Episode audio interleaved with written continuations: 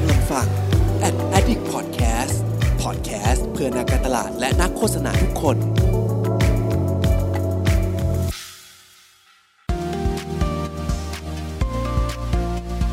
Addict Talk ชวนเพื่อนมาเล่า เมาส์มอยแบบเจาะลึก สวัสดีครับ ขอต้อนรับเข้าสู่ Addict Talk นะครับ รายการไลฟ์ของ Addict นะฮะ ก็อยู่กับผมเช่นเคยครับ เพิร์ดพงปิติภาสุกยืดนะครับ ก็ช่วงนี้อยู่บ้านนานๆเนาะ ผมก็รู้สึกตัวเองเหมือนกันนะครับ พอเห็นหน้าตัวเองก็มีความอ้วนขึ้นเล็กน้อยนะครับ น่าจะเหมือนกับเพื่อนๆหลายๆคนนะครับ ก็ วันนี้เรากลับมาครั้งที่ 6 แล้วนะครับ กับ Addict Talk SME Advisor by d t a c Business นะครับ ที่เราเนี่ยก็มีการจัดเป็นเหมือนเป็นซีรีส์นะฮะ ที่เราจะจัดทั้งหมด 6 ตอนด้วยกันนะครับ ในการมาให้คำแนะนำผู้ประกอบการเพื่อนๆชาว SME นะฮะ ที่ทำธุรกิจนะครับ ในหลากหลายสายธุรกิจที่แตกต่างกันไปนะครับ เรามีการพูดคุยมาหลากหลายเลยนะฮะ ทั้งธุรกิจอาหาร ธุรกิจเรื่องความสวยความงาม ธุรกิจเรื่องสุขภาพ แล้วก็อีกหลากหลายเลยนะครับยังไงเพื่อนๆก็ไปย้อนรับชมรับฟังกันได้นะครับ ก็เดี๋ยวก่อนอื่นที่วันนี้จะมาพบกับแขกรับเชิญของเรานะเพราะว่าวันนี้เนี่ยเราจะมาคุยกันเกี่ยวกับธุรกิจหนึ่งที่ผมคิดว่าฮอตฮิตที่สุดในยุคนี้แล้วแหละนะครับ นั่นก็คือธุรกิจออนไลน์นะครับ ก็ย้ำเพื่อนๆสักนิดหนึ่งนะฮะว่าเพื่อนๆ สามารถลงทะเบียนนะครับสแกน QR code นี้นะครับหรือว่ากดลิงก์ภายใน comment หรือว่าภายในแคปชั่นเนี่ยเพื่อ รับชุดเครื่องมือกดสูตร SME นะครับ โดยที่ทาง a d a d i c ก็จะทำมาเป็นพิเศษเลยนะครับ แล้วก็เดี๋ยวช่วงท้ายเนี่ยเราจะมาอธิบายชุดเครื่องมือนี้กันนะครับ ในทุกๆไลฟ์ของเรารวมถึงวันนี้ด้วยนะฮะ แล้วก็ถ้าใครมีคำถามอยากสอบถามอะไรหรือว่าต้องการรับสรุปไฮไลท์จาก Facebook Live ของเราเนี่ยก็ลงทะเบียนกันมาได้นะครับโอเค งั้นวันนี้เนี่ยผมคิดว่าเนื้อหาที่เราพูดคุยเนาะอย่างที่ผมบอกว่าธุรกิจออนไลน์เนี่ย ฮอตฮิตอยู่แล้วนะครับ ดังนั้นเพื่อไม่ให้การเสียเวลานะครับ เรามาพบกับแขกรับเชิญของเรากันเลยดีกว่านะครับ สวัสดีครับ พี่ๆทั้งสามท่านสวัสดีครับสวัสดีครับสวัสดีครับครับอ่าก็คุ้นหน้าคุ้นตากันแน่นอนนะครับหลาย ๆ ท่านนะฮะก็งั้นเดี๋ยวก่อนอื่นสั้น ๆ นะครับ ให้พี่ ๆ ทั้งสามท่านแนะนำตัวให้เพื่อน ๆ ที่รับชมวันนี้ หรือว่ามารับชมย้อนหลังเนี่ยได้รู้จักกันอีกทีหนึ่งแล้วกันนะครับอะเดี๋ยวเริ่มจากพี่ป้อมก่อนก็ได้ครับ โอเคครับสวัสดีครับผมป้อมพาวุฒินะครับ ปัจจุบันก็ทำธุรกิจออนไลน์หลากหลายนะครับหลักๆก็คือดูแลเว็บที่ชื่อว่าตัวธุรกิจที่เป็นออนไลน์อีคอมเมิร์ซถึงตลาด .com แล้วก็เรื่อง payment นะครับก็คือตัว pay solution นะครับส่วนตัวก็ลงทุนในธุรกิจอื่นครับก็จะมีเช่นตัว Credence นะครับทำเกี่ยวเรื่องระบบ data นะครับเรื่องการเซ็นเอกสารออนไลน์ยืนยันตัวตนออนไลน์ทำชิปป๊อปนะครับเรื่องขนส่ง ทำเรื่องก็ไปลงทุนหลาย ๆ อย่างนะครับอินฟลูเอนเซอร์บิ๊กเดต้าไว้ทรงไว้เต็มไปหมดเลย คือถ้าถ้าให้พี่ป้อมเล่านี่คือแบบนับนิ้วไม่หมดนะฮะ เยอะมากคือลงทุนลงทุนฮะลงทุนในธุรกิจครับครับผม อืมก็วันนี้เนี่ยพี่ป้อมมาเป็นเหมือนเป็นตัวแทนกูรูในสายแบบออนไลน์เนาะเพราะว่าเนี่ยอย่างที่พี่ป้อมเล่านะครับว่าตลาด .com ก็จุดกำเนิดนี่ก็มาจากพี่ป้อมนี่เอง แล้วก็รวมถึงอีกหลากหลายธุรกิจด้วยนะฮะก็เดี๋ยววันนี้ได้คำแนะนำเต็มๆจากพี่ป้อมแน่นอนนะครับเชิญคุณแดนแนะนำตัวหน่อยครับครับผมแดนครับจาก d t แทนะครับเป็นตัวแทนจากฝั่ง dtac Business ก็จะดูแล solution เกี่ยวกับ ลูกค้าที่เป็นนิติบุคคล ลูกค้าองค์กรเอ่อบริษัท SME ต่างๆนะครับก็จะมีเครื่องไม้เครื่องมือให้เอ่อ SME เนี่ยนำไว้ใช้เอ่อพัฒนาธุรกิจของตัวเองในด้านการสื่อสารซะเยอะนะครับอืมช่วงนี้เป็นไงบ้างครับ dtac Business คุณแดนดีไซน์เนี่ยเอ่อก็มีเอ่อ product หลาย ๆ ตัวที่เพิ่งเปิดตัวไปนะในช่วงสองสามเดือนที่ผ่านมาเอ่ออย่างเช่น One Call นะครับที่เป็นระบบ Call Management มีระบบพวก Workforce Management ที่ออกมาในช่วงที่ทุกคนต้อง Work from Home Work เอ่อ Remote อย่างเงี้ยนะครับก็จะมีเตรียมไว้ให้พี่ๆ SME เอาไปใช้ได้ง่าย ๆ นะครับเอ่ออืมเริ่มต้นง่าย ๆ นะครับเอ่อกลุ่มลูกค้าเองก็เอ่อ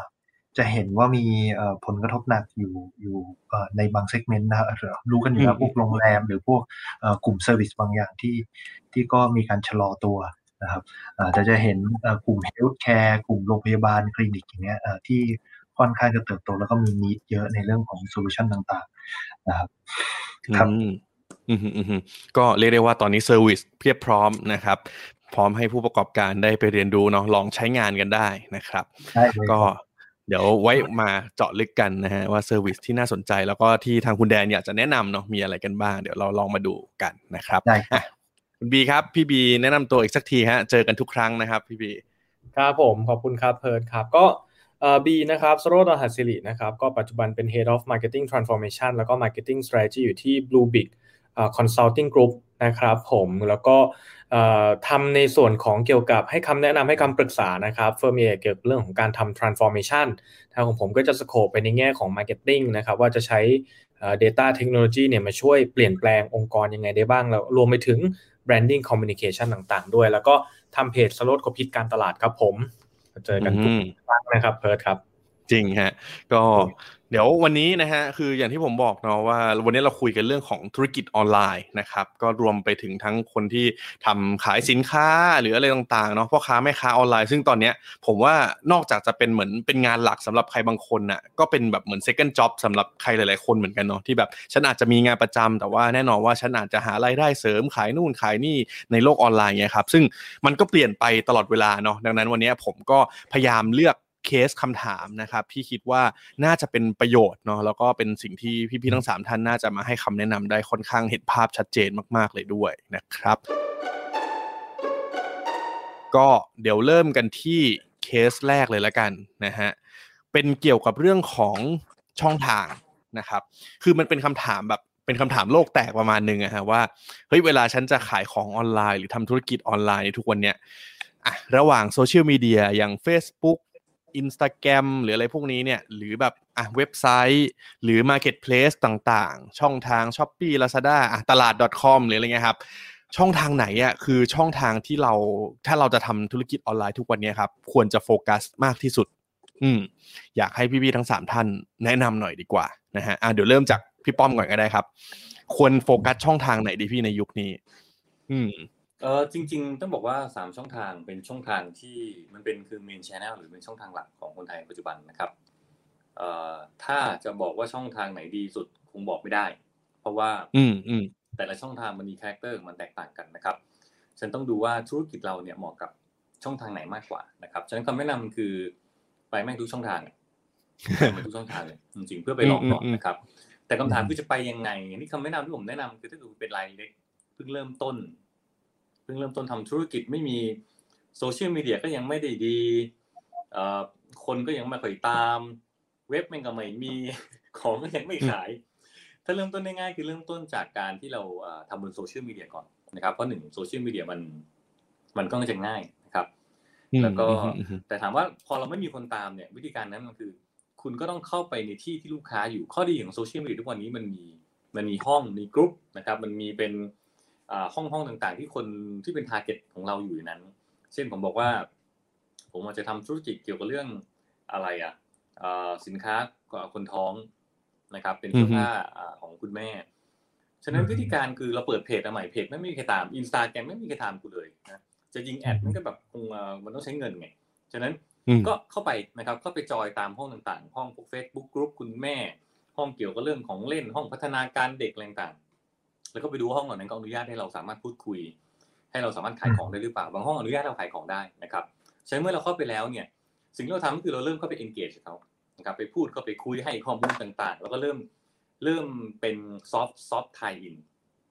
ให้ข้อมูลข่าวสารนะครับ หรือบางแห่งขายได้เลยขายเลยก็ไลฟ์เลยไลฟ์ขายของนะครับเช่นการที่เราไปอยู่บน community ที่เขามีคนเยอะอยู่แล้วเนี่ย เราสามารถกวาดลูกค้าจากฐานที่เราไม่มีเลยนะครับ เข้ามาเฮ้ยซื้อตรงนี้นะครับที่กับ ขอไลน์นะคะ กดทักเข้ามาในไลน์ทักเข้ามาใน Facebook นะคะ กดตามเพจหนูด้วยนะคะ มันคือการกวักตักลูกค้าเข้ามาในช่อง channel เรานะครับครับฉะนั้นเมื่อเราเริ่มต้นเนี่ยผมวิธีนี้เป็นวิธีที่ work นะครับโดยที่ไม่ต้องใช้เงินนะฮะพอเราเริ่มคนเริ่มเยอะปุ๊บเนี่ยเราเริ่มขายได้ดีขึ้นเนี่ยเราเริ่มคนเริ่มเข้ามาในโซเชียลมีเดียเองนะครับเราก็เริ่มใช้โซเชียลมีเดียนะครับบวกกับการไปอยู่ใน community ต่างจากนั้นเนี่ยเราเริ่มเข้าสู่การเข้าสู่ marketplaceนะครับเพราะว่า อยู่ๆกระโดดเข้า marketplace เลยเนี่ยแม่ง operation ก็ยังไม่แข็งส่งของก็ยังไม่ค่อยเป็นทำอะไรไม่ค่อยเป็น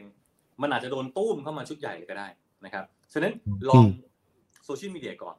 กระโดดเข้า marketplace นะครับตอนนั้น operation เราจะเริ่มแข็งแล้วเราจะเริ่มรู้ว่าต้องทำยังไงนะครับจุดเด่นของ marketplace คือมันไม่ต้องมันไม่ต้องทำการตลาดเยอะเพราะ marketplace เนี่ยเขาเน้นเรื่องการตลาดอยู่แล้ว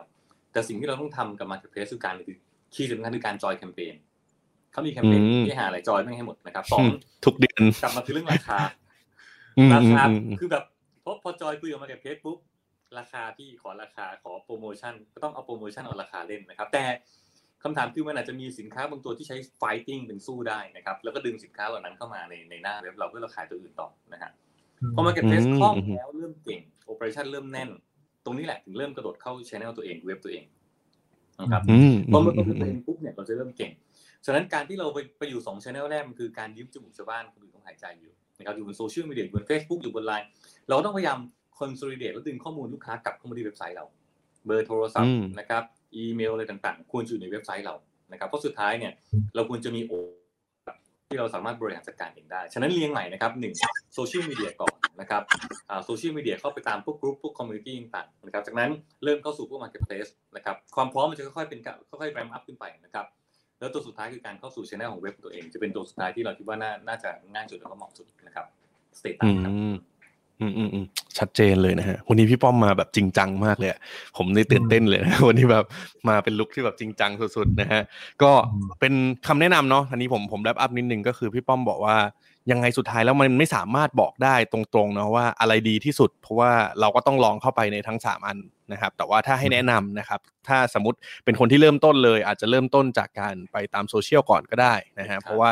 มันก็เป็นแบบไม่ได้มีค่าใช้จ่ายอะไรเนาะในโซเชียลเข้าไปตามกลุ่มเข้าไปตาม community นะครับหลังจากนั้นเนี่ยอะเริ่ม ลองเข้าไปใน Marketplace พอมี Operation อะไรต่างๆ ที่ดีแล้วนะครับ แล้วก็สุดท้ายถ้าไปอยู่บ้านคนอื่นเฮ้ยมันเริ่มเติบโตแล้ว เราก็ควรจะสร้างบ้านของตัวเองด้วย ก็ควรจะมีเว็บไซต์ของตัวเองจะได้เก็บ Data เก็บข้อมูลอะไรต่างๆ ด้วยนะครับ ก็เป็นคำแนะนำที่ผมว่าเห็นภาพชัดเจนมากๆเลยนะฮะ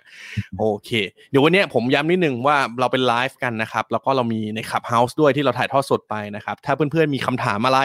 ก็มาถามกันในไลฟ์ของเราได้ทาง Facebook นะครับ อะคุณแดนครับ มีคำแนะนำยังไงเพิ่มเติมไหมครับ จากทางฝั่งของผู้ให้บริการแบบทางด้าน network แล้วก็ solution ต่างๆ ครับอืมเอาแบบต่อจากพี่ป้อมแล้วกันนะครับอาพอเราเริ่มมีคนรู้จัก เริ่มมีบ้านของตัวเอง เริ่มมีคนอ่าถามถึงสินค้าของเรานะครับเอ่อก็ผมผมบอกเจอนี่ที่ต่อไปแล้วกันนะครับเอ่อเวลาอ่าขอยกตัวอย่างเป็น use case ของ d t แทเองได้ไหมอ่าอืมอืม d t แทเองเนี่ยก็ จะมีการทำตัวโฆษณาออนไลน์นะครับไม่ว่าจะเป็นโซเชียลมีเดียเองทำเอ่อ SEM นะครับพยายาม draw traffic ให้คนมาที่เว็บไซต์ของเรานะครับหรืออมาที่บริการของเราทีนี้เดิมเนี่ยเราก็เจอปัญหาเวลาเราทำ lead generation นะครับอพอลูกค้าสนใจเนี่ยเอ่อเราก็กรอกฟอร์มเนี่ยคือ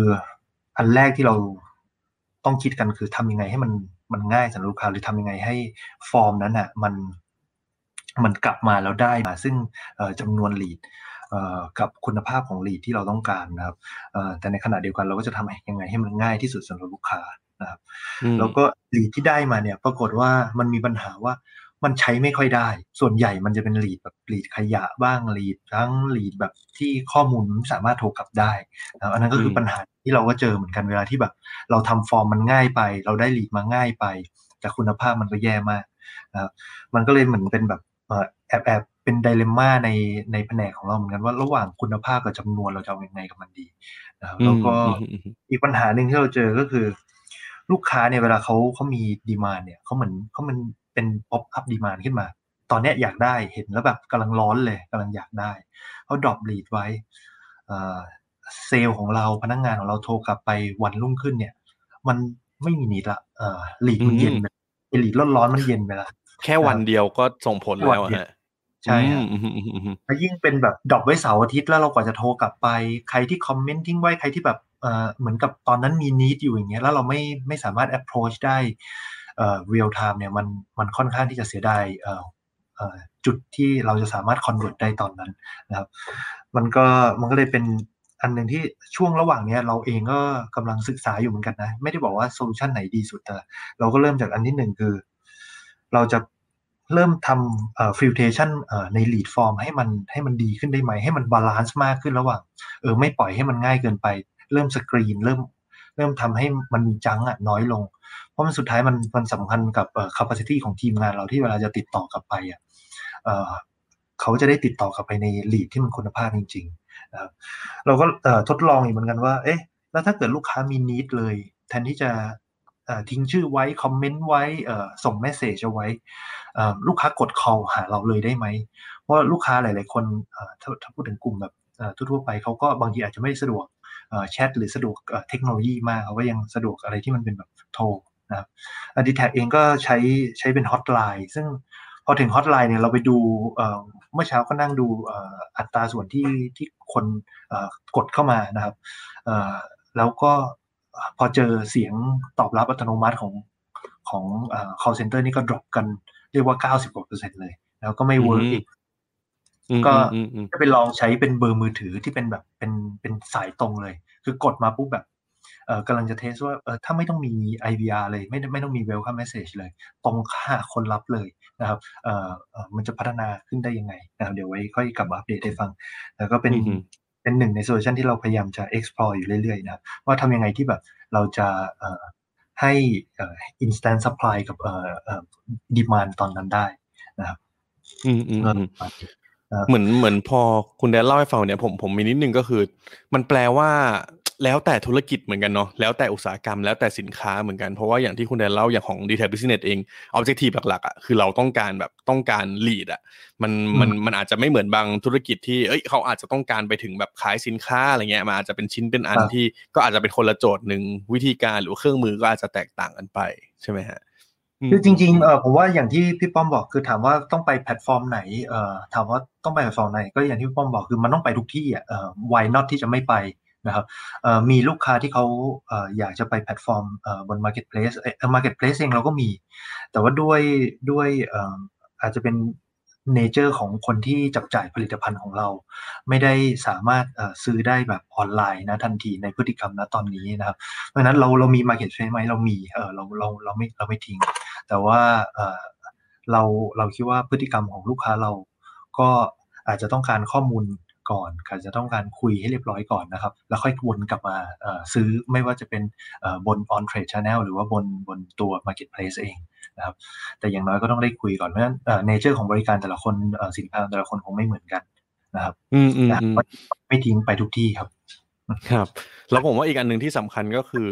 อย่างน้อยอะการที่เราเราจะไปไปเนี่ย เราเห็นโอกาสหลาย ๆ ช่องทางแล้วครับ เราควรจะต้องเข้าไปรู้มันจริง ๆ แล้วก็ศึกษาเพิ่มเติมเนาะว่าอย่างที่คุณคุณทุนแดนเล่าให้ฟังว่าแบบเฮ้ยเรื่องลีดอย่างเงี้ยบางในบางโซเชียลมีเดียเขาก็สามารถกรอกลีดในนั้นได้ มันก็อาจจะทำให้ง่ายมากขึ้นได้เหมือนกันนะครับ หรือว่ามันอาจจะมีเนี่ยโซลูชันต่าง ๆ ที่สามารถมาเสริมช่องทางอย่างเว็บไซต์ของเราได้จากของ d t แทเองเนี่ยครับ ก็ยิ่งทำให้ประสบการณ์คนได้ดีมากยิ่งขึ้นด้วยนะฮะ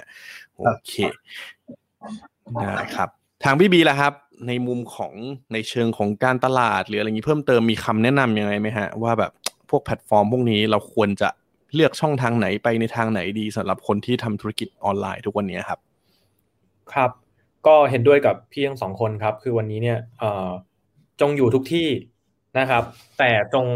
โฟกัสในที่ที่ทำเงินมากที่สุด คือในมุมมองของผมเนี่ย การมีอยู่ทุกที่เนี่ยเป็นหนึ่งเลยมันก็คือผมเชื่อว่าวันนี้คอน sumer เนี่ยก็อยู่บนออนไลน์มากขึ้นแล้ว แต่แต่ละคนเนี่ยก็มีความสะดวกของตัวเองไม่เหมือนกันนะครับรวมไปถึงว่าในแง่ของแต่ละ journey เนี่ยเวลาที่เราไปออนไลน์เนี่ยการที่มันมีครบแล้วมีอย่างเขาเรียกว่ามีอย่างพอดีแล้วกัน มันเป็นสิ่งจำเป็นมีอย่างมีครบแล้วมีอย่างพอดีคืออะไร ใน Marketplace ก็มีร้านของเราอยู่ตรงนั้น มี list สินค้า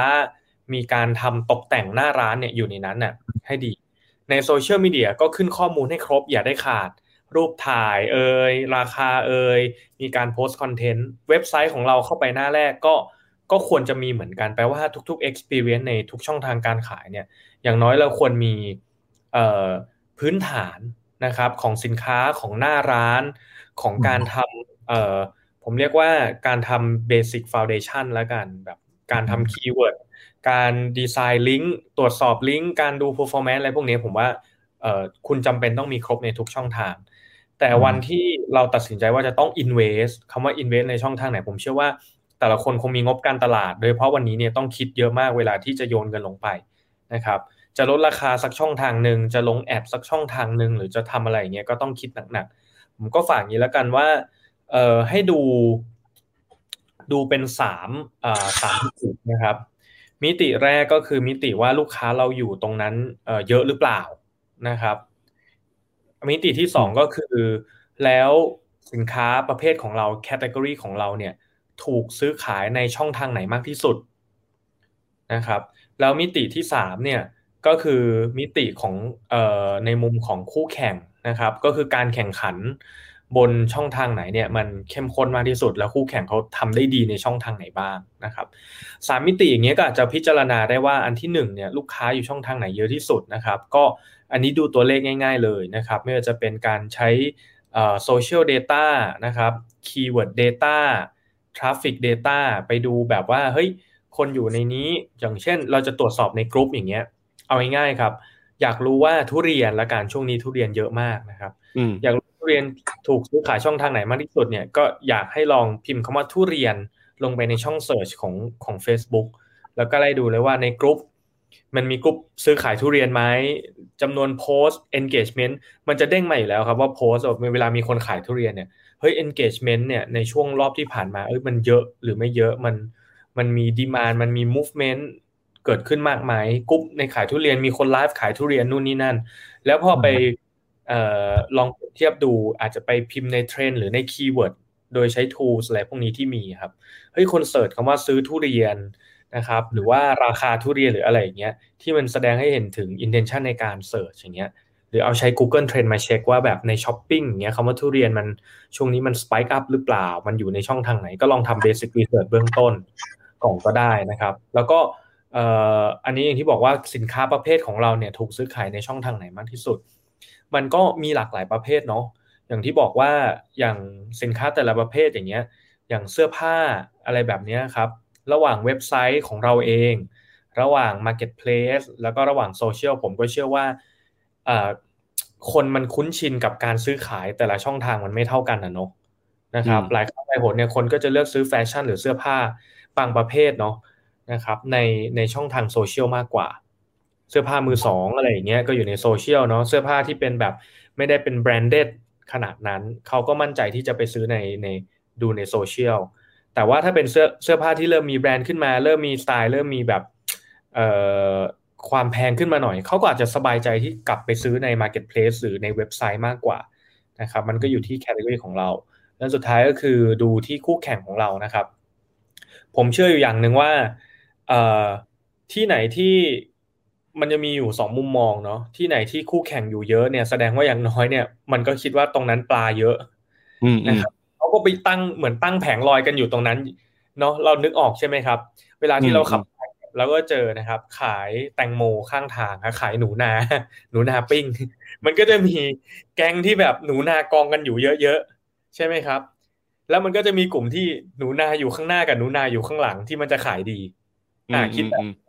อันดับแรกก็คิดซะก่อนว่าไอ้ที่ที่คนอยู่เยอะๆอะมั่นใจว่าตรงนั้นเนี่ยมันก็จะมี power of of peer เนาะพอคนมันอยู่เยอะแสดงว่าทราฟฟิกมันก็น่าจะเยอะ แล้วก็จะมีคนที่คิดอีกแบบครับ คิดว่า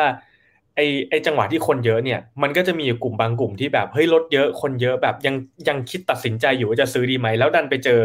แตงโมร้านเกือบสุดท้ายอะแตงโมร้านนี้เป็นร้านสุดท้ายแล้วอะไรเงี้ยคุณก็อาจจะไปอยู่ในช่องทางที่เป็น blue ocean จริง ๆ แล้วหา message ก็ได้ อะไรอย่างเงี้ยครับ อย่างเช่นล่าสุดเนี่ย ผมเชื่อว่าอย่างทุเรียนอย่างเงี้ยครับ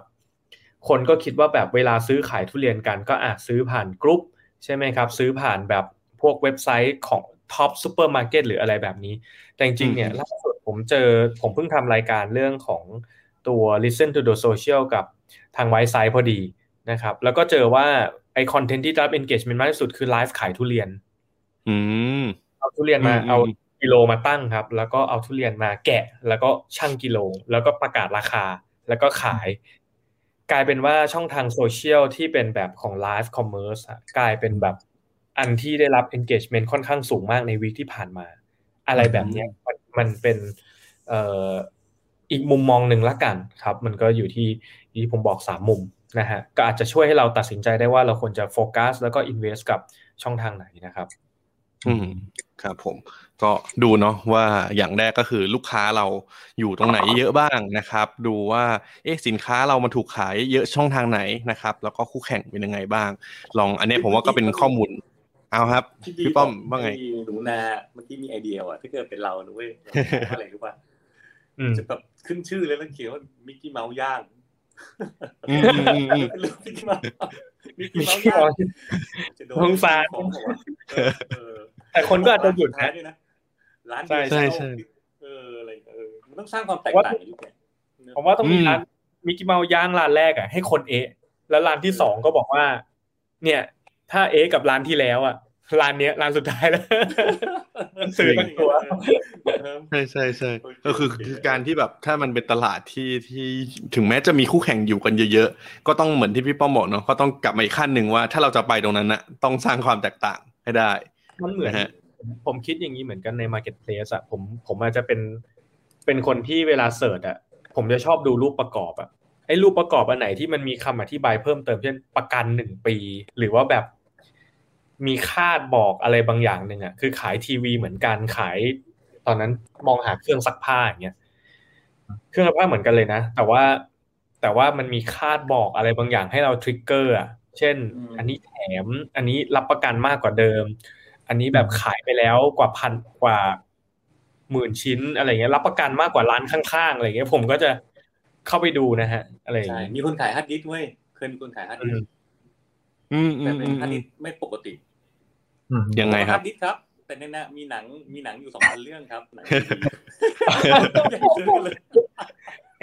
แอดแวลูรูปนี้ value added เห็นไหมเออเอออืมอืมอืมเห็นว่าเออจากเดิมจริลูงกฮะไม่กี่พันแม่งพอมีหนังสองพันเรื่องปุ๊บ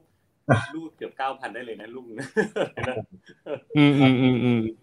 คืออ่าคนเนี้ยผมว่ามันมีหลายขั้นเนาะทั้งในแง่ว่าเฮ้ยเราเราต้องรู้จักแบบ เนี่ยที่พี่บีก็เหมือนถอยมานิดนึงว่าสุดก่อนที่เราจะไปในช่องทางไหนอะสุดท้ายก็ต้องวิเคราะห์ก่อนรีเสิร์ชก่อนเนาะว่าเฮ้ยสรุปแล้วลูกค้าเราเองสินค้าเราเองคู่แข่งเขาใช้งานช่องทางไหนอะไรยังไงกันบ้าง แล้วก็เสริมจากเมื่อสักครู่นี้ที่พี่ป้อมกับคุณแดนมามาแชร์ให้ฟังว่าอะถ้าเราจะไปมันก็มีวิธีการคิดวิธีการศึกษาหาเครื่องมือหาอะไรต่าง ๆ นี่แหละ ซึ่งสุดท้ายแล้วอะประสบการณ์ก็สำคัญเหมือนกันนะครับเลยนะถามคุณแดนเพิ่มเติมนิดนึงคือพอพูดถึงเรื่องประสบการณ์อะมันจะมีแบบ เนี่ยช่องทางการติดต่ออย่างเงี้ยสมมติสมมติเขาอยากจะแบบเฮ้ยอะต้องติดต่อยังไงตอนนี้ที่ที่เมื่อสักครู่คุณแดนเล่าให้ฟังเนี่ยมันยังไงบ้างนะครับ คือเอ่อฟังพี่พี่ป้อมพี่บีก็เหมือนแบบเวลาเราขายโฆษณาหรือการจะไปไปสร้าง awareness เนี่ยเราไปทุกช่องนะครับตัวสินค้าเองเราก็ place เอ่อทุก channel เท่าที่จะทำได้นะครับเอ่อแต่พูดถึงไอ้ตอนที่ลูกค้าจะติดต่อเราเนี่ยเอ่อ มันก็ควรจะมีครบเช่นกันแน่นอนว่าถ้าเขาไม่ซื้อเลยบนแพลตฟอร์มนะครับเขามีติดต่อผ่านแชทผ่าน AI แชทบอทผ่านคนที่จะเป็นแอดมินรับหรืออะไรก็แล้วแต่นะครับอีกช่องทางหนึ่งที่ผมว่าสำคัญแล้วก็บริการของเราเองเนี่ยผมค่อนข้างใช้บ่อยทั้งทั้งธุรกิจที่ที่ผมทำอยู่กับของ d t แทเองนะครับแล้วก็ไม่น่าเชื่อว่าบริการเนี้ยเอ่อ e-commerce ก็หลาย ๆ เจ้าที่ดัง ๆ นะครับ ที่เขาไลฟ์อยู่ แล้วก็ขึ้นเบอร์โทรศัพท์ให้ติดต่อเข้ามาเนี่ย ก็ใช้บริการนี้เหมือนกันนะครับก็คือบริการในตัว one call ที่เป็น call management นะครับที่ทำให้มือถือของแอดมินที่ใช้อยู่เนี่ยมีเบอร์กลางเบอร์หนึ่ง แล้วก็พอลูกค้าโทรเข้ามาเนี่ยอตอนที่เราไลฟ์อยู่นะครับ ตอนที่เราโฆษณาออกไปเนี่ยคนจะโทรเข้ามา traffic มหาศาลมากในช่วงเวลานั้นนะครับเพราะฉะนั้นมันต้องมีคนที่รับสายได้เยอะๆเรอรอรับสายอยู่นะครับซึ่งถ้าเรามีไอ้พวก solution ที่เป็น call management ที่ให้คนโทรเข้ามาเบอร์นี้ แล้วมีกลุ่มคนกลุ่มหนึ่งที่เข้ามารับสายได้นะครับจากคนที่โทรเข้ามาเบอร์เดียวได้เนี่ยก็จะมีประโยชน์มากสำหรับกลุ่มที่เป็นช่องทาง e-commerce นะครับที่เวลาใช้ไลฟ์ใช้อะไรลูกค้าก็จะรู้สึกว่าเออติดต่อเข้ามาโทรติดคุยได้สั่งของได้ อยากซื้อได้ซื้อนะครับ ก็ก็จะทำให้เอ่อร้านค้าของเราแตกต่างจากช่องทางอื่นเช่นกันมันคือ voice over IP PABX ใช่ไหมฮะเออตัวนี้เจ๋งใช่ใช่ครับพี่บอมเดือนใช่ละร้อยกว่าบาทเองเออใช่เดือนละร้อยก็คือเซ็ตได้เลยใช่ไหมว่ากดหนึ่งไปครับไหนกดสองไปไหนได้ใช่ไหมฮะใช่ฮะในในกรณีไลฟ์บางทีไม่ต้องกดด้วยครับเอ่อพี่ป้อมเราแบบให้เบอร์มือถือไว้เบอร์หนึ่งขึ้นไปหน้าจอตอนที่เราไลฟ์เอ่อขายของอยู่ ถ้าลูกค้าสนใจปุ๊บก็เอ่อโทรเข้ามาปุ๊บเนี่ยมันดังสิบเครื่องของพนักงานที่เราตั้งไว้ พนักงานก็แย่งกันรับได้เลยนะครับ โอเคโออืมเคอืมอืมอืมเจ๋งเจ๋งอันนี้เจ๋งจริง อันนี้ผมว่าเสริมเหมือนที่เคสที่พี่บีเล่าเลยเนาะแบบไลฟ์ทุเรียนอย่างเงี้ยเฮ้ยคนใช่ต้องการปุ๊บโทรมาสมมติโทรไม่ได้โทรไม่ติดเนี่ยอะแค่นั้นครับคนก็อาจจะ drop off ไปแล้วนะครับ ก็เป็นอันหนึ่งที่น่าสนใจนะฮะ ผมมาต่อกันที่อีกเคสหนึ่งครับ ก็ผมผมคิดว่าอันเนี้ยก็สำคัญสำหรับคนที่โดยเฉพาะขายของออนไลน์เนาะมันเป็นเหมือนเป็นปัญหาที่หลายคนก็จะพบเจอแล้วก็สืบเนื่องมาจากเรื่องที่เราคุยกันเนี่ยแหละครับ สมมุติว่าลูกค้าเขาอะสมมติตัดสินใจซื้อแล้วนะฮะสมมติใช้บุกี้ใช้วันคอลโทรมาคุยเรียบร้อยแล้ว มันถึงตอนที่เราจะต้องมีการจัดส่งสินค้าแล้วอะครับ อืม คือพอจัดส่งเนี่ย เราเรามักจะเห็นคอนเทนต์เห็นคนแบบโอ้โหตั้งกระทู้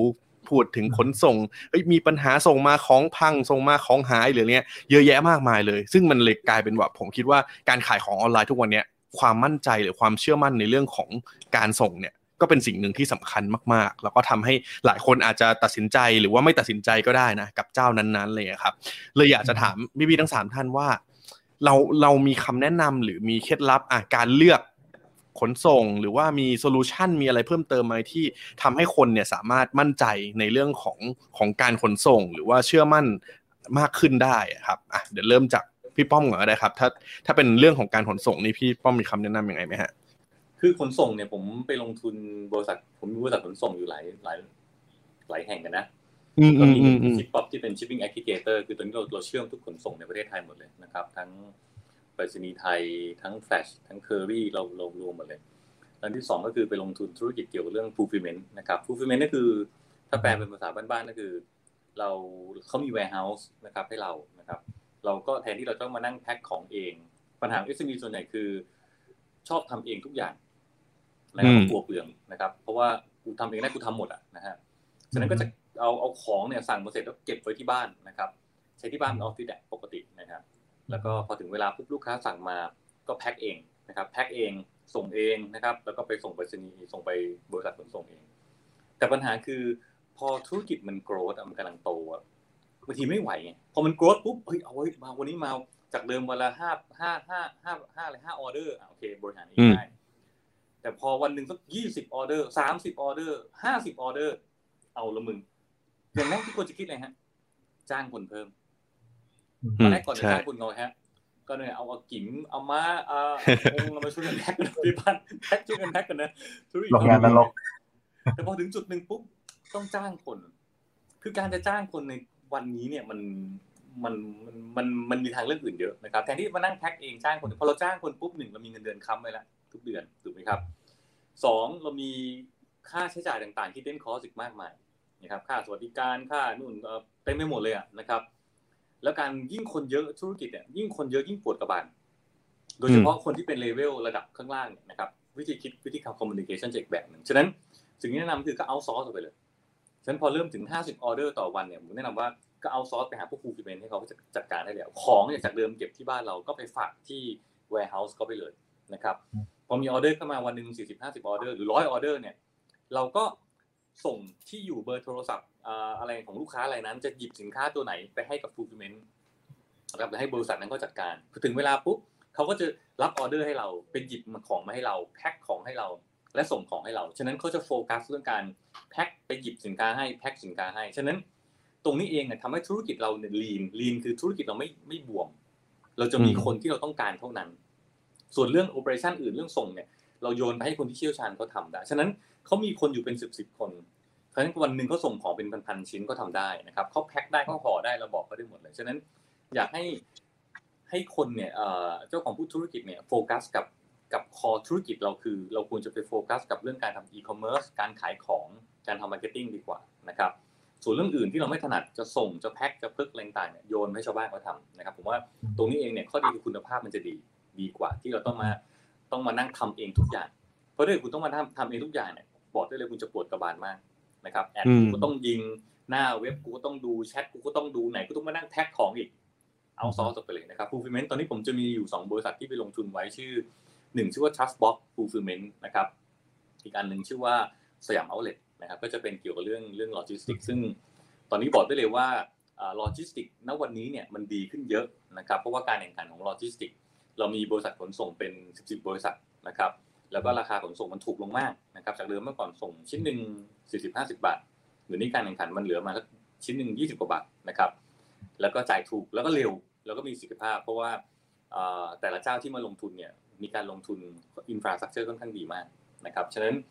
เลยอยากให้อ่าหนึ่งคือลองโฟกัส กับว่าเราถนัดอะไรจริงๆกันแน่นะครับ เราทำธุรกิจขายของเราเราเน้นขายของนะครับ ส่วนเรื่องการส่งสินค้าเนี่ย นะครับหรือเรื่องการบริหารจัดการสินค้าเนี่ยเอาออกไปดีกว่า แล้วผมเชื่อว่าเขาจะทำได้ดีกว่า แพ็คได้ดีกว่าเขาเรียกว่าส่งได้ดีกว่าที่เราจะต้องทำเองนะครับในเชิงการส่งสินค้า แล้วก็ถ้าเกิดต้องการถ้าคุณต้องการส่งเอง ก็ผมก็แนะนำแอบขายของหน่อยแล้วกันคือ shippop.com ตอนนี้เรารวมทุกขนส่งไว้ที่เดียวฉะนั้นคุณจะสามารถเปรียบเทียบได้ว่าตอนนี้ขนส่งที่ไหนส่งเร็วสุด ที่ไหนส่งถูกสุดนะครับ แล้วเราสามารถบริหารออเดอร์ทุกอย่างผ่าน Shippop ได้เลยนะครับแล้วตอนนี้ Shippop เองเรามีช็อป อยู่ประมาณ 900 สาขานะครับ 900ช็อปทั่วทั่วประเทศไทยนะครับ ฉะนั้นก็สามารถเชื่อมต่อออฟไลน์กับออนไลน์ได้ด้วยเหมือนกัน ฉะนั้นโฟกัสครับ อยากให้โฟกัสนะครับครับผมจริงๆ อย่างอย่างที่พอพี่ป้อมเล่าถึง fulfillment อะผมว่าก็เป็นเป็นโซลูชันอันหนึ่งที่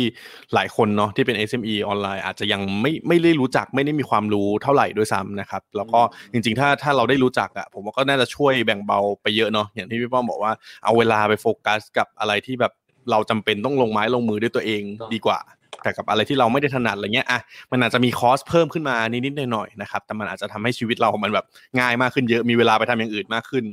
ไม่แต่ในเชิงคอสคุมได้นะเพราะบางทีเนี่ยออเดอร์เราไม่ได้มีเยอะตลอดเนี่ย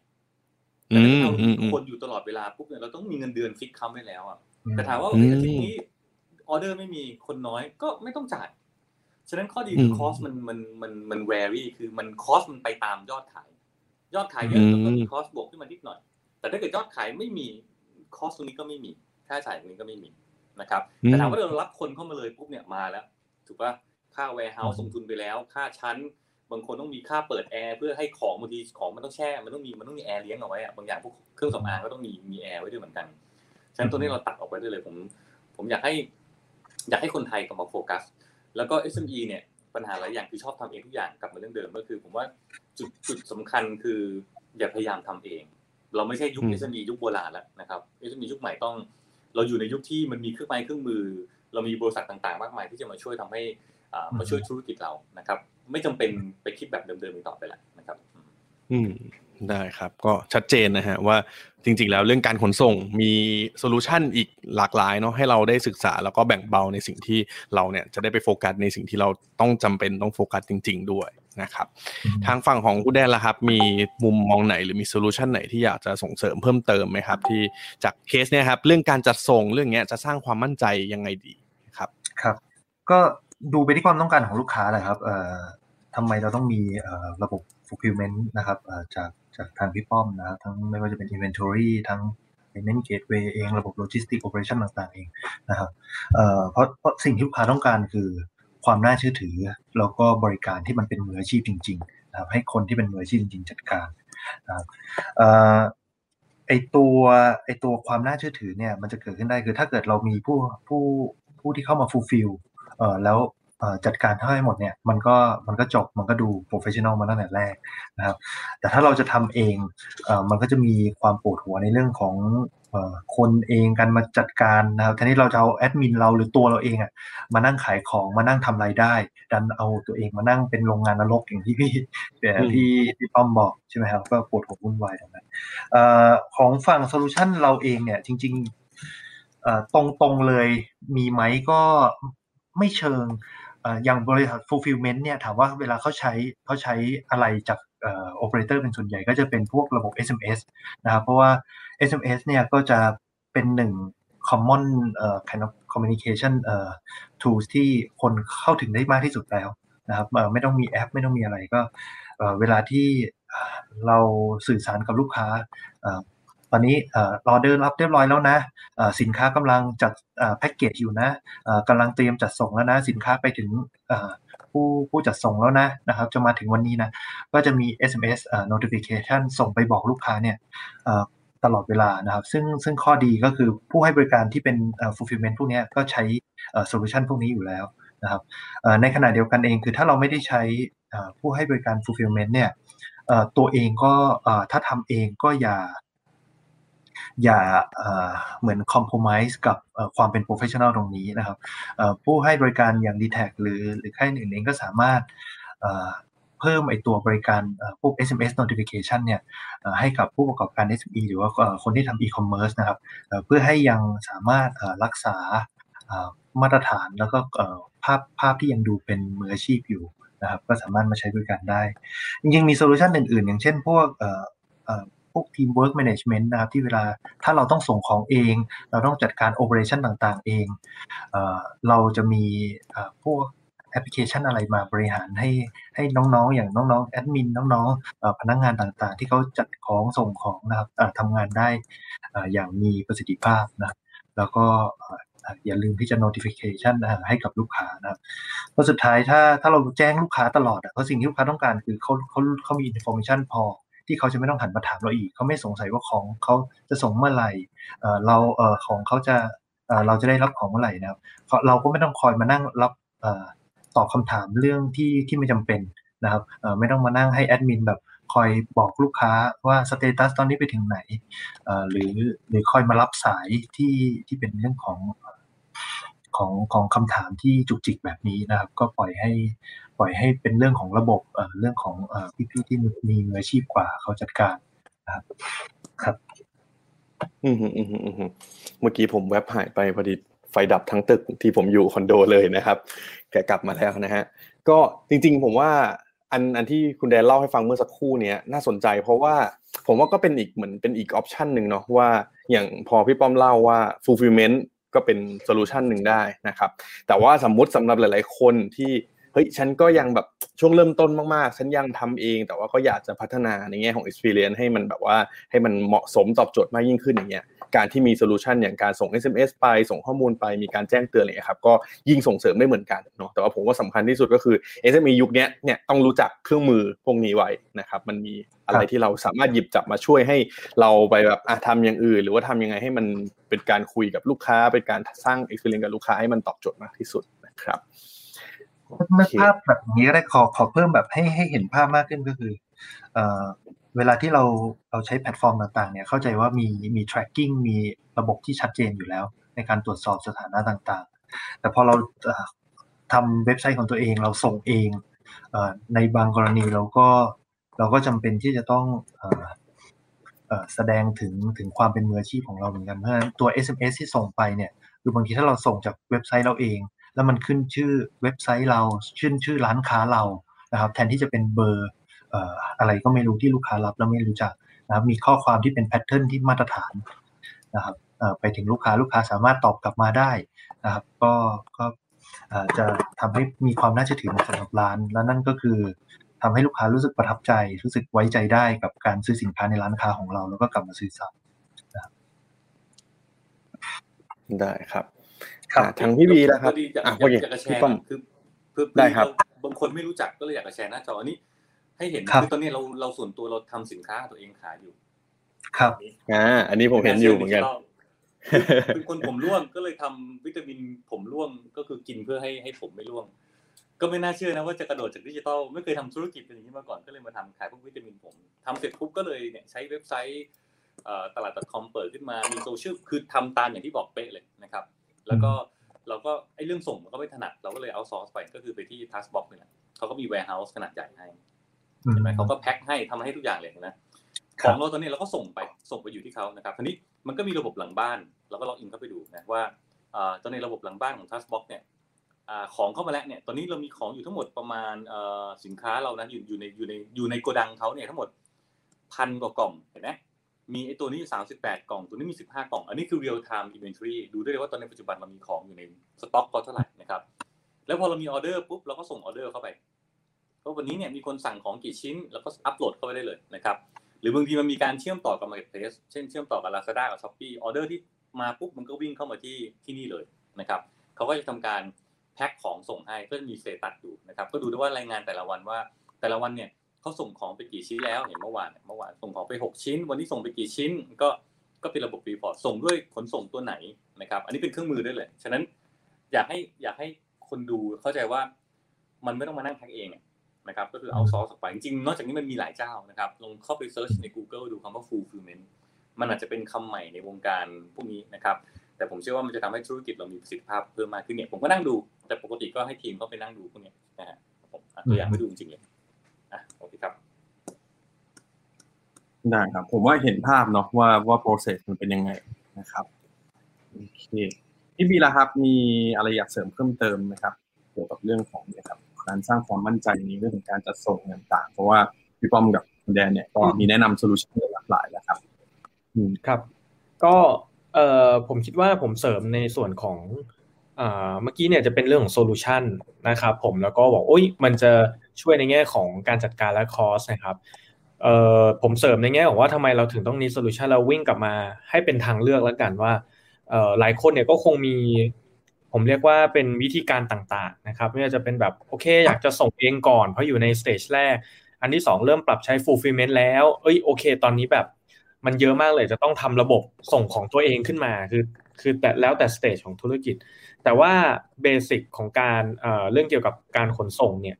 ถ้าเรามองในมุมลูกค้าเรามองหา pain point ของเขาเนี่ยคือมันก็ simple มากนะครับ เรามองว่าเวลาที่เราสั่งซื้อของจากใครสักคนหนึ่งเนี่ยข้อแรก นะครับ เราก็อยากได้ของนั้นเนี่ยอย่างไม่เสียหายนะฮะได้อยู่ในสภาพสมบูรณ์ที่สุดนะครับ ข้อที่สองครับมาส่งถึงเราเร็วที่สุดนะครับ ข้อที่สามครับไอกระบวนการจัดส่งทั้งหมดเนี่ยก็คือสามารถที่จะติดตามได้ ทั้งหมดนะฮะแบบว่าเอ้ยอยู่ที่ไหนแล้วเป็นยังไงบ้างนะครับ ข้อที่สี่ครับ คือเรื่องของความถูกต้องนะครับ ความถูกต้องที่ว่าเนี่ยไม่ว่าจะเป็นของส่งทุกบ้าน นะครับ หรือว่าเอกสารถูกอะไรอย่างเงี้ยนะครับ ในกรณีออกใบเสร็จใบกำกับให้ถูกต้องทุกอย่างมันมีอะไรแบบได้ แล้วก็สุดท้ายคือมีปัญหาติดต่อง่ายทางเนี่ยต้องติดต่อได้นู่นนี่นั่น call center เอ่ยอะไรเอ่ยมันก็ต้องอยู่ เนี่ยคือผมว่าเป็น common pain ของทุกคนนะไม่คุณจะสั่งของเล็กหรือของใหญ่เรื่องนี้แบบ เป็นเรื่องที่แบบ มันเป็นแบบเรียกว่า process หมด อันนี้ยังไม่นับเรื่องของแบบเก็บเงินปลายทางหรืออะไรนะครับผมพูดถึงเรื่องการส่งของเดียว ทีนี้ต้องย้อนกลับมาดูว่า มันก็อย่างที่บอกครับ ถ้าเราแรกๆเนี่ยเราขายของไม่ได้เยอะมากๆ แล้วก็เป็นชิ้นที่แบบโอเค มันแพงเราอาจจะต้องจำเป็นที่ต้องดูแลเองอะไรอย่างเงี้ยผมไม่คิดว่าสิ่งที่ต้องใส่ใจมากที่สุดก็คือการแพ็กกิ้งนะครับของที่เป็นประสบการณ์อันแรกเลยครับ คือ ผมผมอย่างนี้ดีกว่าฮะ จะใช้ขนส่งเจ้าไหนก็ไม่ปลอดภัยครับ ต่อให้เขาบอกว่าปลอดภัยก็ไม่ปลอดภัย เพราะว่าแน่นอนว่าทุกคนเนี่ยมันมีอย่างน้อยมันมีผมเรียกมันเป็น flaw เนาะมันเป็น defect โลกนี้ไม่มีอะไรร้อยเปอร์เซ็นต์นะครับ แต่ไอความผิดพลาดแค่ศูนย์จุดหนึ่งเปอร์เซ็นเนี่ยสำหรับสมมุติว่าศูนย์จุดหนึ่งเปอร์เซ็นมันน้อยมากใช่ไหมครับ แต่สำหรับไปรษณีย์ต่างๆ หรือว่าไม่จะเป็น Kerry Flash อะไรก็ตามที่เขาส่งของทุกวันวันละเป็นล้านล้านชิ้นอะศูนย์จุดหนึ่งเปอร์เซ็นมันคือหลักพันแล้วอะใช่ไหมครับร้อยถึงพัน จะต้องเสียหาย แล้วมันก็มีโอกาสเป็นของเรา มันอาจจะแจ็คพอตเป็นของเราก็ได้ถูกไหมครับ ดังนั้นแล้วเนี่ยเพื่อเพื่อป้องกันสิ่งเกิดขึ้น มันเริ่มต้นจากการใส่ใจในการแพ็คของเราแหละ แล้วประสบการณ์ที่ดีมาก ถ้าเขาถ้าโจทย์ของโพสคือโจทย์ของเพิร์คือสร้างความมั่นใจเนี่ย มันคือถ้าคุณแพ็คดีมากอะเวลาที่เราเจอคนแพ็กดีๆ เรามักจะถ่ายรีวิวและชม อืมอืมประสบการณ์ตรงอะเนาะที่แบบ เอ่อแบบ เป็นคนซื้อขายต้นไม้อะไรเงี้ยครับ แล้วพอเจอคนที่แพ็กของมาดีมากต้นไม้ไม่เสียหายมันโอเคมาก เมื่อเทียบกับคนที่แพ็กมาช่วยๆอย่างเงี้ยเขาก็จะชมมันก็เป็นอิมเพรสชันแรกมันทำให้เกิดความมั่นใจเฮ้ยส่งของจากคนเนี้ย คือยิ่งถ้าคุณของมันคล้ายๆ กับเจ้าอื่นนะนะแต่คุณแพ็กมาแบบคุณเพิ่มสิบบาทในค่าแพ็คของอะแต่ของออกมาแบบไม่เสียหายร้อยเปอร์เซ็นมันความมั่นใจมันคือ มันคือค่าความมั่นใจนะครับ ส่วนในส่วนที่เหลือเนี่ยเรื่องของ Delivery การขนส่งเรื่องการ tracking เนี่ย มันก็อยู่ที่คุณแหละว่าอะคุณจะมีวิธีการแบบ คุณจะมั่นใจได้อย่างไรนะครับ ว่าว่าของที่คุณส่งเนี่ยโอเค ถ้ามันมีปัญหาติดตรงไหน คุณจะสามารถติดตาม แล้วก็เหมือนกับแก้ปัญหาได้ หลายคนเนี่ยที่ผมไปคุยมาเนี่ยปวดหัวมากที่สุดคือตอนที่แบบลูกค้ามาโวยใส่เรา แล้วเราต้องเป็นคนไปตามขนส่งทุกอย่างอะไรอย่างเงี้ยอืมอืมอืมอืมแล้ว เวลาในการอย่างที่บอกครับว่ามันก็มี solution มากมายหลากหลายเหมือนกันที่แบบว่าเฮ้ยถ้าคุณยังไหว ถ้าเป็นคุณเป็นเจ้าของแล้วคุณต้องลงเองทุกงานคุณคิดดูสิครับว่าถ้าคุณต้องแก้ปัญหาลูกค้าน้อยสิบวันเอ้ยสิบรายต่อวันเนี่ยคุณเอาเวลาที่ไหนไปทำอย่างอื่นเนี่ยจริงปัญหานะนะครับ ก็เราแบบคุณก็อาจจะพิจารณาจ้างคน outsource ใช้ระบบ call center หรืออะไรต่างๆ หรือระบบ chatbot หรืออะไรพวกนี้เข้ามาช่วย แก้ปัญหาตรงนี้ได้ แล้วสุดท้ายเลยระหว่างทาง tracking ทั้งหมดรวมถึงการติดตามเนี่ย คือส่วน part เนี้ยมันจะช่วยคุณได้มาก ถ้าเกิดคุณสามารถที่จะรู้ได้เท่าเท่าทันลูกค้าเนาะผมว่าลูกค้าหลายคนเน่ะในวันนี้นะครับ มันอยู่บอกว่ามันอยู่ในยุค lazy marketing เนาะคือเอาความสะดวกครับ แปลว่าเอาความสะดวกที่ว่าเนี่ย คือคุณส่งเลข tracking ให้ลูกค้าก็จริง แต่ผมเชื่อว่าทุกวันนี้ลูกค้าถามถามแม่ค้าง่ายกว่า อืมอืมอืมแข่งอืมกับแม่ค้าง่ายกว่า ของยังไม่ถึงเลยค่ะมันก็ทั้งทั้งที่เราก็ให้เลขไปแล้วนะใช่ก็คือถ้าเรารู้ก็เช็คสิครับอะไรอย่างงี้สามารถรู้ได้ง่าย พอๆกัน หรือมีระบบจัดการที่เราสามารถตอบได้ทันทีก็จะช่วยได้เยอะมากนะครับ อันนี้ก็อืมก็เป็นแนวทางนะครับ ว่าผมตีแผลให้เห็นถึงเพย์แล้วก็วิธีการสร้างความมั่นใจ คือถ้าเรามีระบบตรงเนี้ย ครบแล้วก็ professional นะครับ ลูกค้าก็จะ ผมเรียกไงเดีย เชื่อมั่นแล้วกลับมาซื้อซ้ำดีกว่า แล้วมันก็จะมีการอาบอกต่อนะครับครับอย่างดีนะฮะอืมอืมอืมอืมประมาณมอืนี้แล้วกันครับได้ครับ ผมลองสรุป keyword ที่ที่ได้จากที่ทางทั้งสามท่านแนะนำมาเนี่ย ผมว่าทั้งหมดเนี้ยมันคือการที่เราต้องทำให้เขาประทับใจแล้วก็มีความมั่นใจเนาะจากประสบการณ์ต่างๆ ที่เราต้องสร้างขึ้นมาทั้งหมดนะครับ โดยที่ทุกวันเนี้ยอะมันก็มี solution ที่เราเลือกได้ทั้งในเรื่องของการ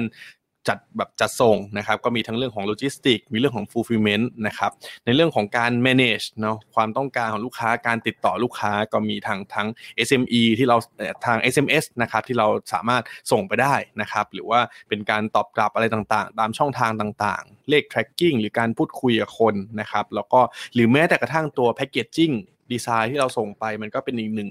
จุดเหมือนกันที่สามารถสร้างความประทับใจของคนได้นะครับ ดังนั้นก็ผมว่ามีหลากหลายเนาะคือ พอวันเนี้ยประเด็นที่เราคุยกันพอเป็นธุรกิจออนไลน์อะผมว่ามันมีความซับซ้อนแล้วก็ทำให้เห็นภาพในรายละเอียดต่างๆ เพิ่มมากขึ้นเยอะมากๆเลยนะครับ ซึ่งแน่นอนว่าผมคิดว่าก็สามารถนำไปปรับใช้ได้เหมือนกันนะครับกับธุรกิจอื่น ๆ ด้วย เพราะว่าทุกวันนี้ออนไลน์มันไม่ใช่เหมือนแบบโอ้ยฉันทำธุรกิจออนไลน์แล้วมันก็ขายของออนไลน์อย่างเดียวแต่ว่าไม่ว่าธุรกิจอะไรก็ตามผมว่าออนไลน์มันเป็นส่วนหนึ่งของทุกธุรกิจไปแล้วด้วย นะครับ ก็วันนี้เวลาผ่านมาอย่างรวดเร็วนะฮะ เดี๋ยวสุดท้ายให้ทั้ง 3 ท่านเนี่ย ฝากสั้น ๆ แล้วกันครับ ฝากทั้งในแง่ว่ามีอะไรอยากจะแชร์สำหรับเพื่อนๆ ที่ทำธุรกิจออนไลน์เพิ่มเติมไหมแล้วก็ฝากทางแบบว่าติดตามธุรกิจต่างๆ ของพี่ๆแต่ละท่านได้ที่ไหนกันบ้างนะครับ เดี๋ยวเริ่มจากพี่ป้อมก่อนก็ได้ครับ มีความในใจอะไรอยากจะบอกเพิ่มเติมไหมฮะ คือผมว่าวันนี้เนี่ยออนไลน์มัน ไม่ใช่ตัว support อะแต่มันเป็นตัวหลักแล้วนะครับเอ่อมันคือคำว่าออนไลน์ first มันมันมันใช้ได้ชัดแล้วโดยเฉพาะในหลาย ๆ อุตสาหกรรมนะครับ หลาย ๆ ธุรกิจ อย่างวันนี้เนี่ยถ้าเราพูดถึงออนไลน์ first เนี่ยคือคุณเปิดร้านอาหารอยู่คุณไม่ออนไลน์นี่คุณตายห่าเลยนะจริงว่าอืมอืมทั้งวันเนี้อืนะมใช่ไหม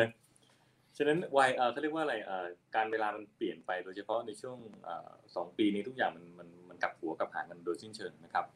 ฉะนั้นผมว่าวันนี้เนี่ยเอ่อต้องเอ่อใครที่ดูอยู่นะครับ ใครที่มีคุณพ่อคุณแม่ทำธุรกิจคุณพ่อคุณแม่ คุณต้องลบความเชื่อเดิมๆที่คุณเคยทำมาก่อนเมื่อสักสิบยี่สิบปีมาก่อนแล้วมันเคยสำเร็จ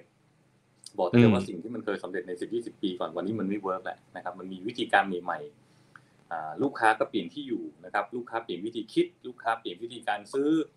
ลูกค้าเปลี่ยนวิธีการจ่ายนะครับ ฉะนั้น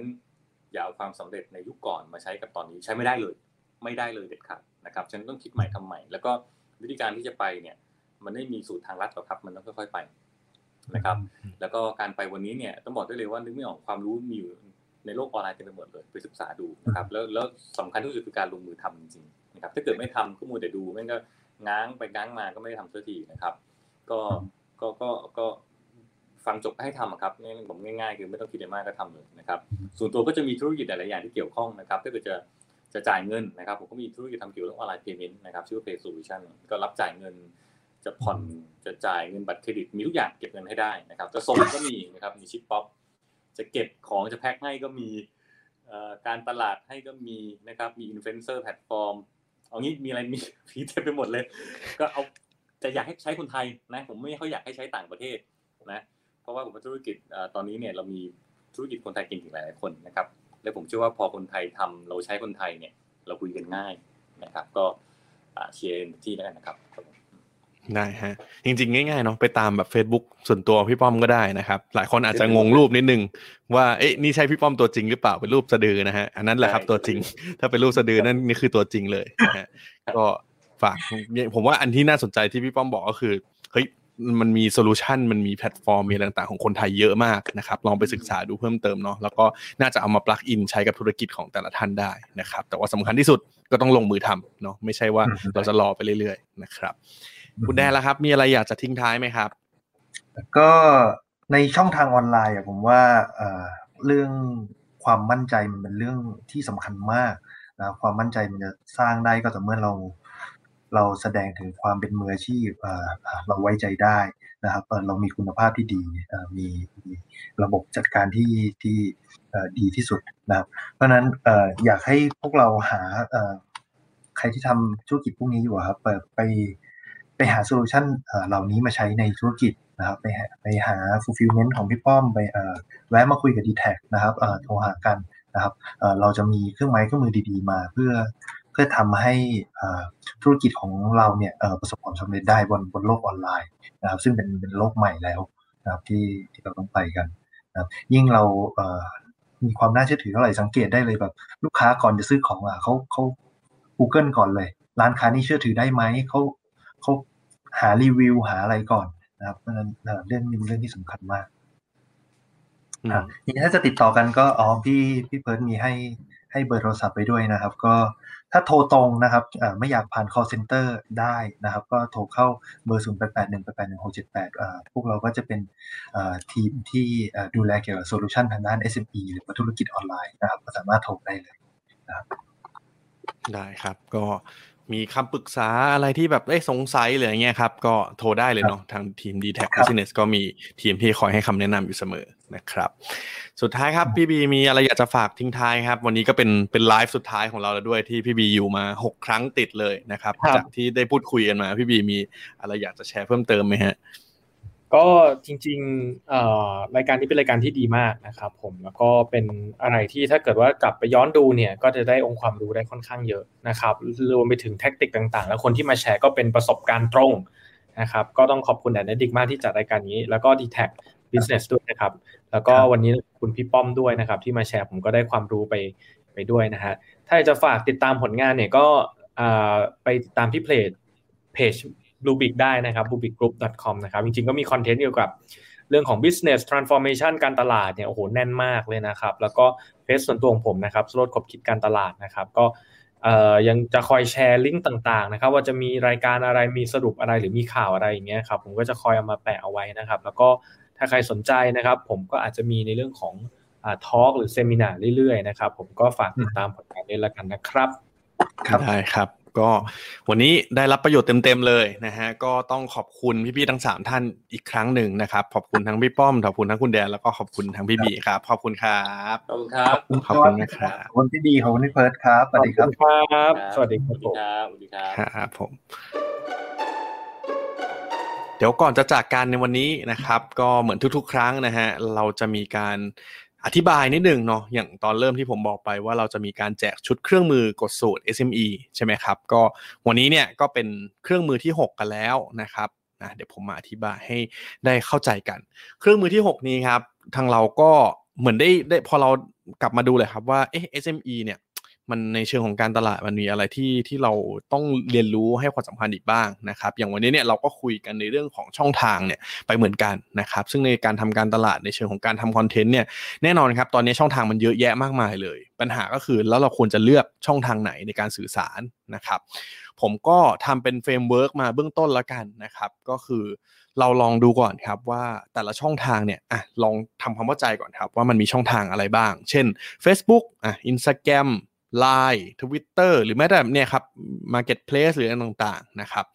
แล้วเราก็ค่อยดูฮะว่าเฮ้ยในช่องทางเหล่านั้นเนี่ยใครคือผู้ใช้งานกันแน่นะครับ ข้อมูลเราจะหาจากที่ไหนครับ แน่นอนว่ามันมีผลวิจัยมันมีข้อมูล Data สถิติเยอะแยะมากมายครับ ลองไปหาดูกันได้เลยนะครับ แล้วเราก็จะเห็นเลยว่าคนที่ใช้งาน Facebook อะมีคนใช้งาน เป็นผู้หญิงผู้ชายมากน้อยขนาดไหน ส่วนใหญ่เขามีพฤติกรรมอะไรยังไงกันบ้างนะครับ ลองไปดูกัน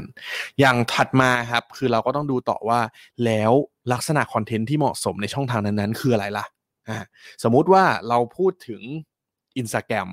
ผมว่าหลายคนน่าจะรู้แน่นอนว่า Instagram เนี้ยเฮ้ยคงไม่ใช่เป็นอะไรที่เป็นเทคเยอะๆแล้วแต่ว่าควรจะเป็นภาพไหมภาพที่มันสวยๆ ภาพที่มันอินสปายหรือเปล่านะครับ แต่ในทางกลับกันถ้าสมมติเป็น Twitter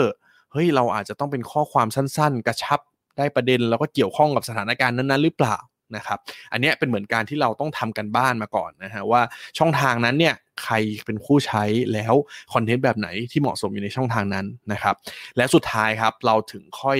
หาไอเดียในการสื่อสารของเราว่า จากทั้งหมดที่เราศึกษามาทั้งหมดนี้แล้วครับ อะไรกันบ้างล่ะไอเดียไหนของเราที่มันเหมาะกับช่องทางนี้ไอเดียไหนของเราที่มันเหมาะกับอีกช่องทางหนึ่งนะครับเราก็จะสามารถวางแผนเห็นภาพกว้างๆเห็นภาพที่เป็นเหมือนเป็นช่องเป็นการบริหารจัดการช่องทางได้มีประสิทธิภาพมากยิ่งขึ้นนั่นเองนะครับยังไงก็เป็นข้อมูลที่เราฝากทิ้งท้ายไว้ในไลฟ์วันนี้นะครับเป็นเครื่องมือที่ 6 ของเรานั่นเองนะครับ ก็ทั้งหมดนี้นะครับ ผมฝากอีกทีหนึ่งนะฮะเราก็สามารถมาลงทะเบียนเพื่อรับชุดเครื่องมือนี้กันได้นะครับ ถึงแม้ว่าวันนี้ไลฟ์จะเป็นไลฟ์สุดท้าย แต่ถ้าหากว่าใครลงทะเบียนเนี่ย ผมก็จะมีให้ทางทีมงานจัดส่งชุดเครื่องมือกันนะครับ แล้วเพื่อนๆก็ย้อนหลังไปรับชมไลฟ์นะครับในช่วงท้ายเนี่ยก็จะมีการอธิบายในทุกๆครั้งเลยนะครับ รวมถึงนอกจากได้รับชุดเครื่องมือแล้ว ยังมีสรุปไฮไลท์จาก Facebook Live ในแต่ละครั้งด้วยนะครับยังไงก็ลงทะเบียนกันได้นะครับ และนี่ก็คือทั้งหมดเนาะที่เราคุยกันมาตลอด 6 ครั้งนะครับ ก็ทบทวนอีกสักนิดนึงนะฮะเรามีการพูดคุยเกี่ยวกับธุรกิจอะไรกันไปบ้างนะครับ ในสัปดาห์แรกเนี่ยเราก็คุยเกี่ยวกับเรื่องของธุรกิจอาหารเครื่องดื่มนะครับสัปดาห์ที่ 2 คุยกันเรื่องของแฟชั่นนะครับเสื้อผ้าเครื่องแต่งกายนะครับสัปดาห์ที่3เราคุยเกี่ยวกับการท่องเที่ยวเนาะเพราะก็เป็นอีกธุรกิจหนึ่งที่ได้รับผลกระทบเยอะมากๆนะครับไม่ว่าจะเป็นโรงแรมหรือว่าในแง่ของทัวร์หรือต่างๆนะครับในครั้งที่ 4 เราพูดถึงสายบิวตี้เนาะความสวยความงามนะครับแล้วก็ครั้งก่อนหน้านี้เนี่ยเราก็พูดถึงธุรกิจสุขภาพนะครับ health and wellness แล้ว วันนี้จัดเต็มในเรื่องของออนไลน์นะครับอย่างที่ผมบอกว่าทั้งหมดนี้เนี่ย